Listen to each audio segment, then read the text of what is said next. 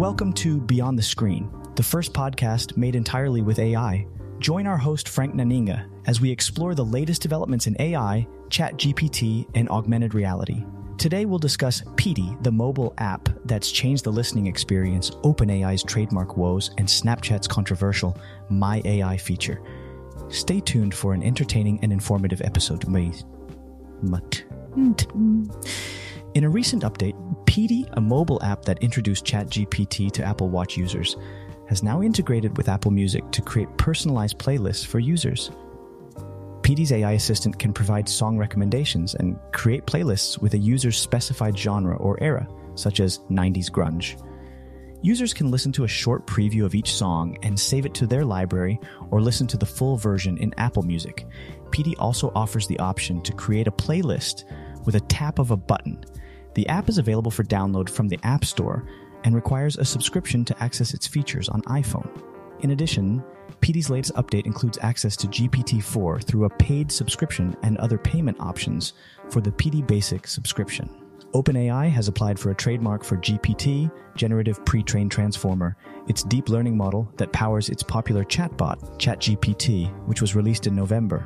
However, the US Patent and Trademark Office dismissed OpenAI's petition for an expedited trademark approval last week due to lack of payment and supporting evidence.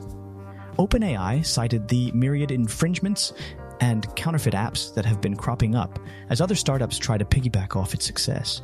A partner in the intellectual property group of and Farrell has stated that GPT is a famous trademark and that OpenAI could potentially secure the trademark in the future, even outside of its sphere, but the company still has to prove that GPT is proprietary and that the public perceives it as such.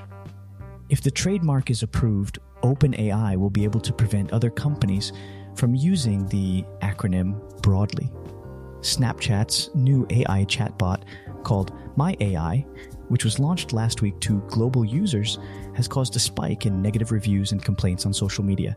The chatbot, powered by OpenAI's GPT technology, can answer users' questions, but has been pinned to the top of the app's chat tab, where users have regular interactions with friends. App intelligence firm Sensor Tower reported that over the past week, Snapchat's average US App Store review was 1.67, with 75% of reviews being one star, while across Q1 to 2023, the average US App Store review was 3.05, with only 35% of reviews being one star.